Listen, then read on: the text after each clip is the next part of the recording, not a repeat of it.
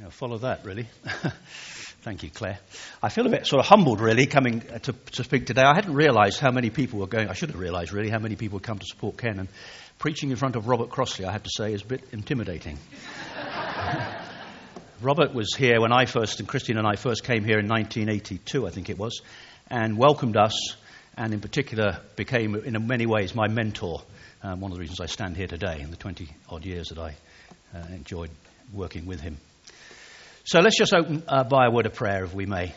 Father, we thank you for this series. We thank you for this gospel that we're exploring, this gospel of Luke, uh, that we've been working on now for some time. And Lord, we thank you that the word is challenging and demanding, but also inspirational and encouraging. And Father, I pray that today, that your Holy Spirit would please fall on us now as you've been doing already. But fall afresh, Lord, we pray. Refresh us, refill us.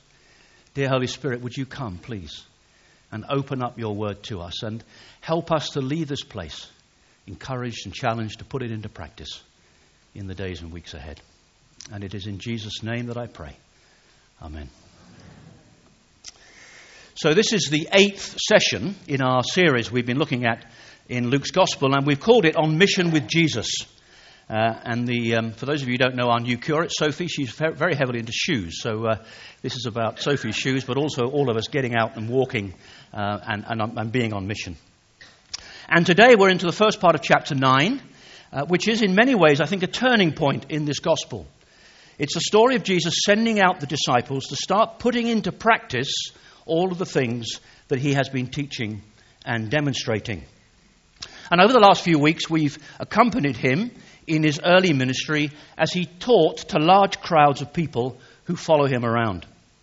He teaches, we're told, with great authority, overturning conventional thinking on just about everything, healing the sick, rebuking and challenging the religious leadership, loving the poor and the unloved, performing miracles, challenging people to build their lives on rock instead of on the shifting sands of things like wealth and short term earthly success in life.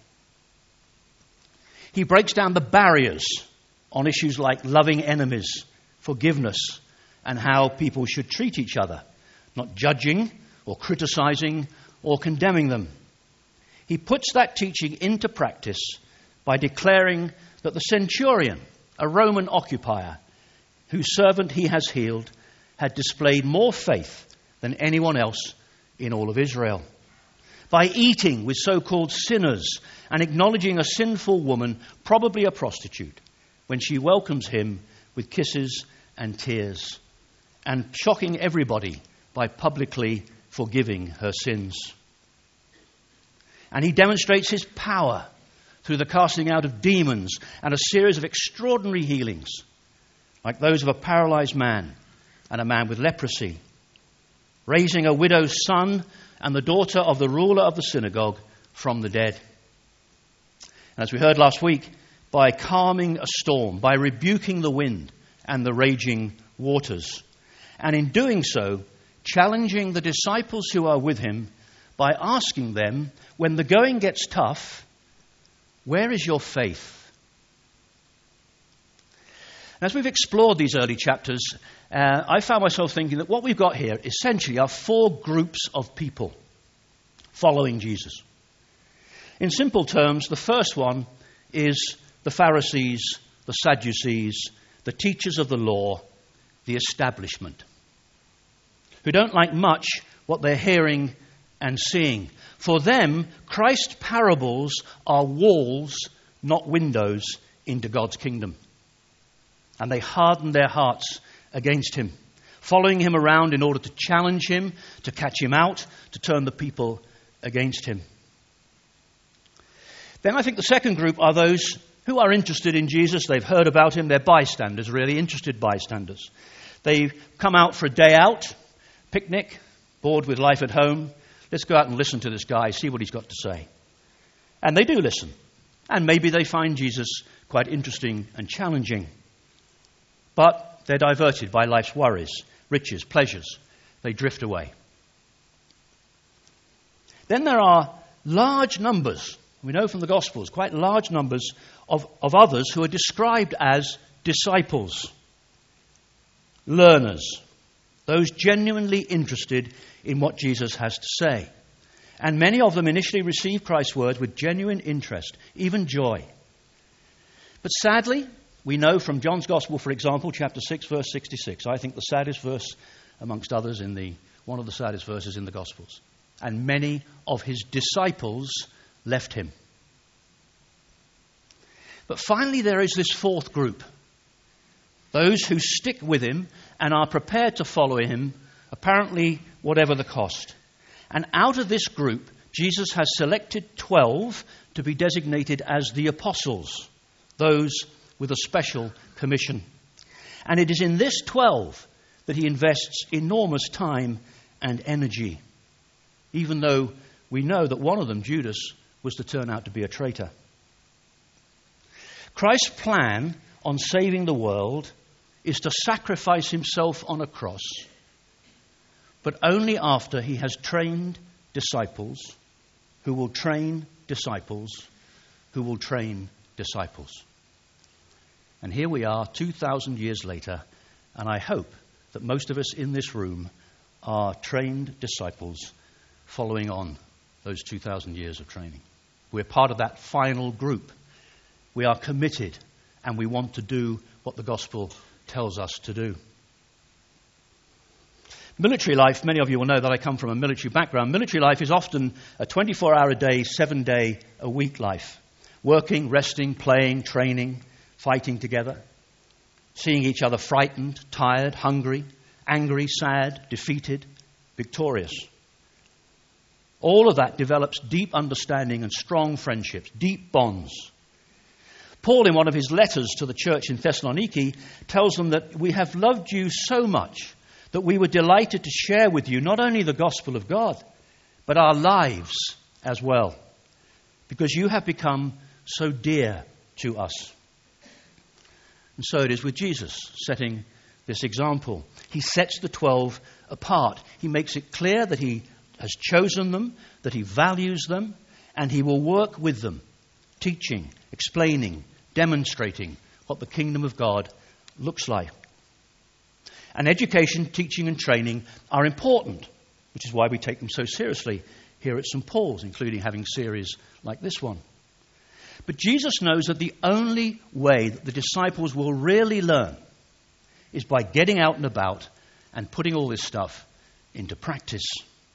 So, having prepared them, he now sends them out into the towns and villages to do what he has shown and taught them, to actually put it into practice. Let's hear what he has to say in this gospel reading from Luke chapter 9.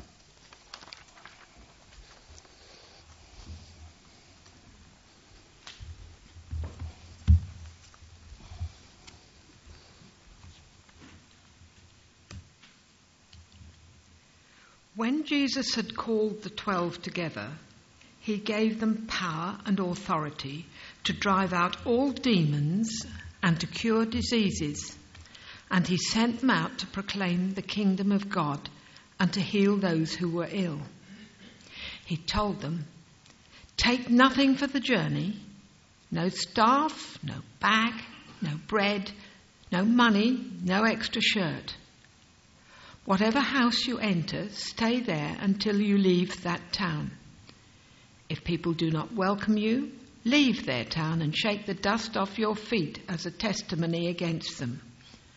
So they set out and went from village to village, proclaiming the good news and healing people everywhere.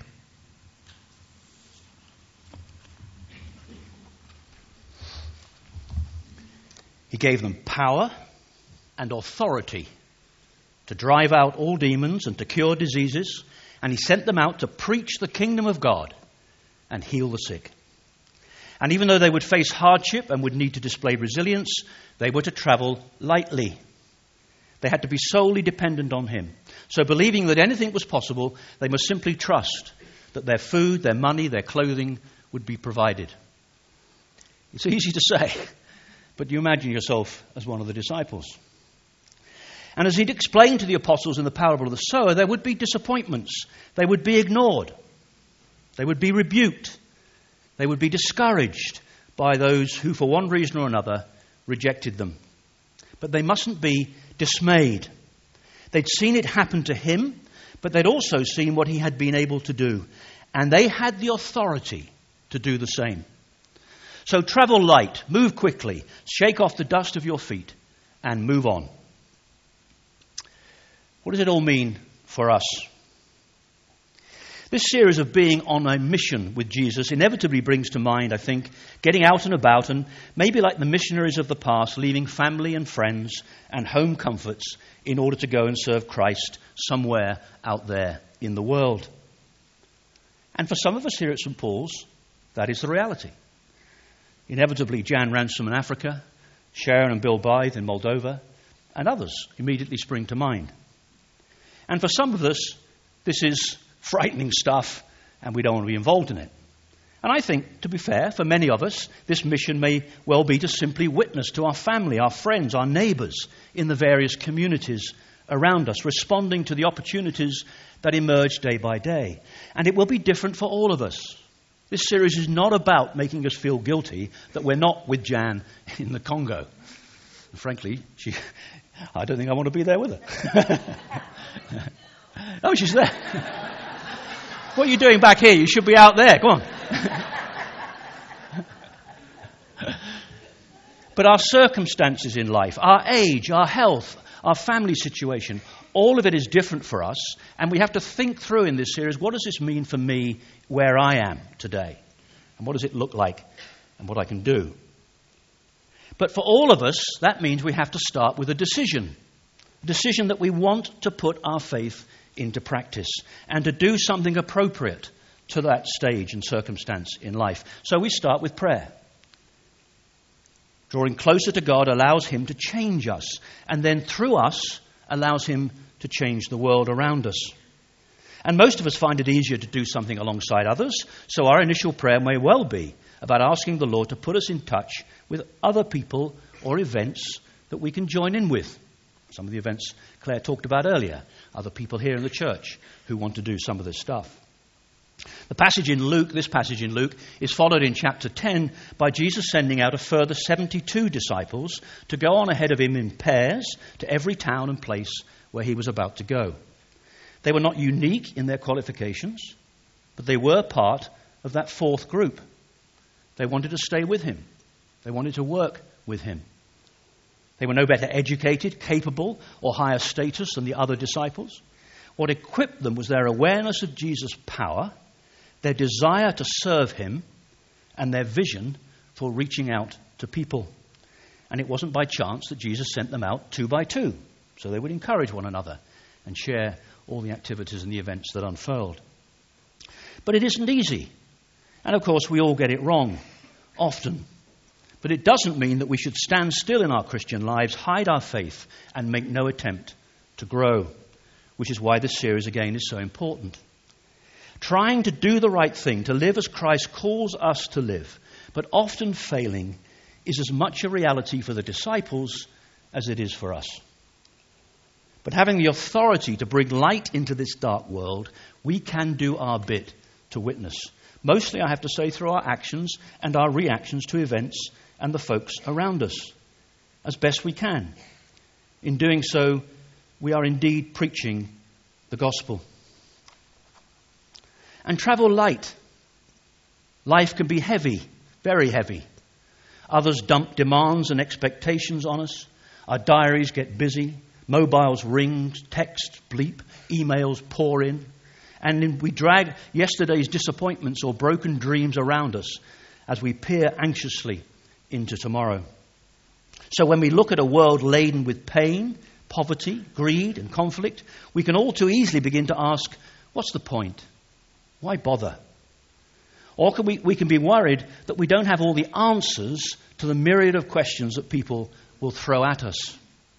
So, crucially, and I think this is the key issue for me anyway from today, crucially, we simply look to introduce people to Jesus, not religion. Over the last four weeks, I've spoken at outreach events to young students in Cambridge and older servicemen and women in Bristol. Spoken to a bunch of hardened prisoners in Pentonville Prison in London and to a Christian growing leaders course in darkest Aldershot. A constant theme running through these sorts of events is that people don't like much what they see in religion. And it must be said for some pretty good reasons. Which is why my aim in all these places and everywhere else I go is simply to speak about Jesus Christ. As Paul says in his letter to the church in Rome, how can they how then can they call on the one, i.e. Jesus, when they have not believed or they have not believed in him? And how can they believe in the one, Jesus, of whom they have not heard? And how can they hear without someone preaching it to them? How beautiful, says Paul, are the feet of those who bring good news. And that's what we're called to bring simply the good news of Jesus Christ. We present him as the one who doesn't offer the message of trying and failing to obey religious rules, but as the one who comes to show us what God is really like. That he loves us, all of us, just as we are. That he wants the best for us. And that in Jesus Christ we are offered a stunning invitation to simply get to know our Creator Father. Unlike the worst of religion, that packages up bundles of rules, loading down everybody like pack animals, taking pleasure in watching us stagger under these loads without lifting a finger to help. Jesus simply says, In the world you will have trouble, but I have overcome the world. So come, come to me, all who are weary and burdened, and I will give you rest. In me you will have life in all its fullness. One of my mantras when I speak is that whilst I'm no fan of religion, or I have to say, hesitatingly, knowing some people in the audience, congregation, the church, because it's flawed, because it's made up of people like you and me. Nonetheless, I am a great fan of Jesus Christ. And in saying that, I simply work to encourage people to read the Gospels for themselves. In doing so, I know that many will ignore me, in which case I can only walk away and leave them to it, which is tough. But some will respond. They'll go away and reflect and read about him. Jesus tells us in Matthew's Gospel that wide is the gate and broad is the road that leads to destruction, and many enter through it. But small is the gate and narrow the road that leads to life, and only a few find it. Our job is simply to invite people to meet Jesus so that they will find the road that leads to life. And like the disciples, we too have to be prepared sometimes to shake off the dust and move on in order to get on with sowing more seeds. And when we do that sort of stuff, incredible things happen. And one of the reasons we're here today is to celebrate some of that. And I just want to ask uh, Ken, who, as we've heard, started the youth fellowship 50 years ago. Is Ken awake? Hi, Ken. I want to ask you, Ken. You started the youth fellowship here 50 years ago. Tell us a little bit about how, about how you did it and what flowed from it.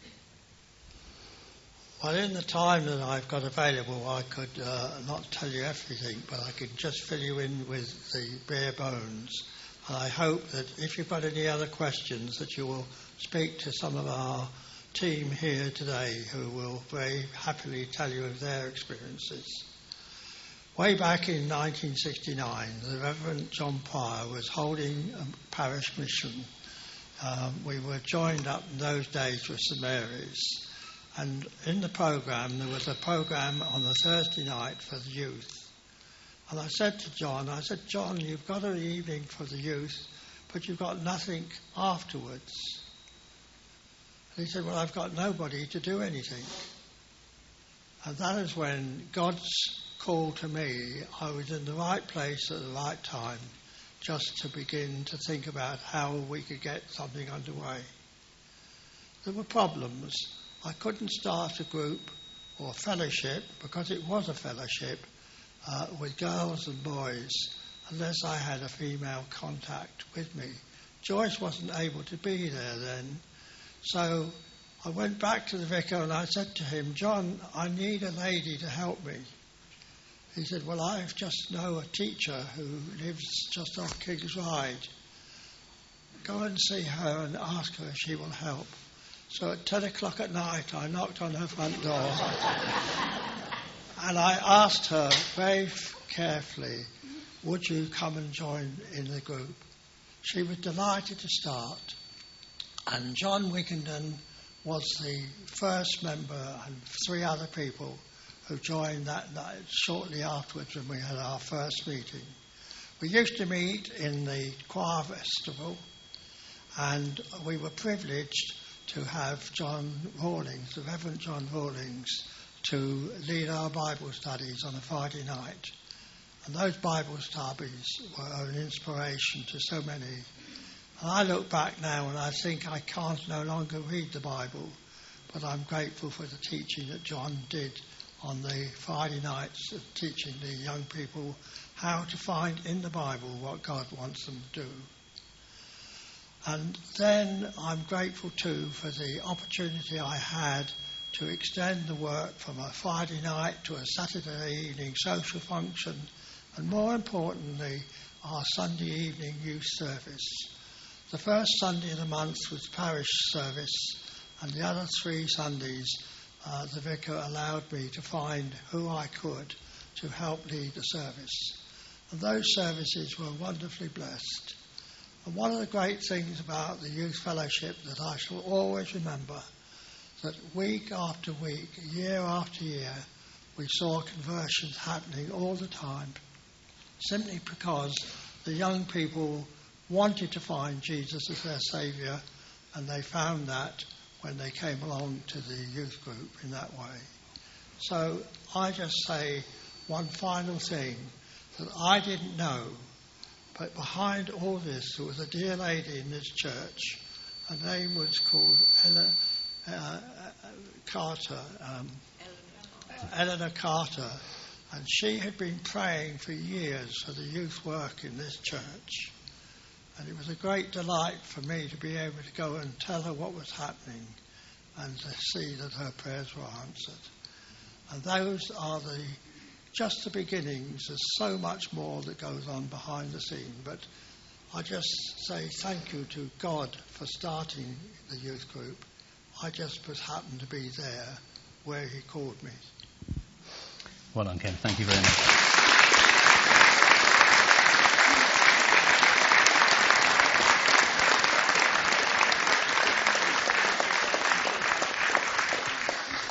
Ken, thank you. And uh, we're going to hear a little bit more later on, obviously, when the children and youth come back in. Um, and subsequently, out of interest, uh, a guy called Ian Jury, who some will remember, Polly Hudson, and myself ran Youth Fellowship here in the 80s, and there are many other people here who followed on what Ken started, and the work, of course, continues today under Daniel. The other thing I just want to share with you is I remember Chris Higgins. I don't think Chris and Sandra are here this morning, are they? I did look around earlier. I remember Chris Higgins, when I was running the wider community stuff, saying he'd like to start a thing called Healing on the Streets. Now, those of you who don't know Chris Higgins should know he's a general, P, he's a GP, he's a doctor, and he, a, he was working in a practice. The idea that a GP is prepared to put himself on the streets of Camberley and pray for healing for people is pretty staggering, actually. And Chris got it up and running, and Keith has now taken it on, and I've just asked Keith to give us a few ideas and a few thoughts. Thank you, Tim, and thank you, Ken. Um, hopefully, some of you know me. I'd love to know every single one of you. Healing on the Streets, we're in our ninth year now in Camberley. It's Camberley churches. We also have people who come and join us from Guildford and from Wokingham. So that's great. So we're in our ninth year. Every Saturday on Park Street, hail, rain, snow, or blow. Very simply, we walk up to people. We don't hide behind a dog collar or a uniform, so they don't know who we are. We don't know who they are. All that we do as a bunch of Christians, we serve who I believe is an extraordinary God. We ask them if they would like healing prayer. We pray for them. We can sit with them. We can kneel with them. We listen to most intimate details. But above all, we let them know that Jesus loves them. Tears flow. I would dare say that miracles happen and healing takes place. I can't explain why some people are healed and others are not. That's for God to do His work. I think the experience of healing on the streets is changing me for a greater sense of God's compassion. Finally, it's not that easy. It is scary, but come and join us, don't be scared. We suffer, and I say suffer, rejection. Sometimes it's polite, sometimes people ask us to fade away. but nevertheless, we press on for healing in the streets of the people of Camberley.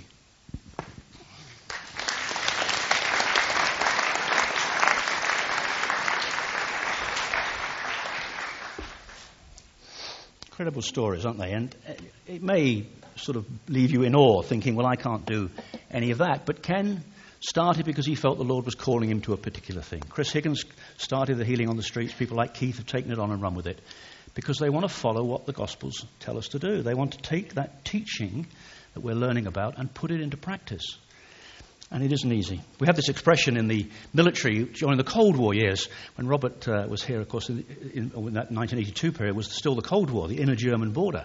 And uh, we had that wonderful relationship with the church in East Germany. And in those days, we used to call, talk about the forward edge of the battle area, the FEBA, which was the front end of where you were meeting up with the enemy. And those two ministries are FEBA ministries. They're engaged in the front end of the battle. They are doing what Jesus told his disciples to do preach the kingdom of God, heal the sick, and show the love of Christ to a broken world. So we look to him. We don't need lots of resources or stuff. That Healing on the Streets team has a banner, I think, still takes it out of the banner, but a couple of chairs, but that's it. Uh, we don't need lots of stuff. We just need to look to Christ to bring his power to bear. We just preach the gospel obeying and believing that in Him, we, all of us in this room, have His authority to cast out demons and heal the sick.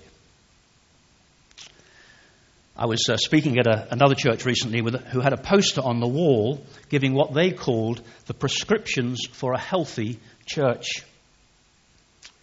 Love Jesus. Be brave. Speak truth. Good teaching Stay awake. well done for staying awake so far. And I hope what I've tried to bring is some truth through some good teaching.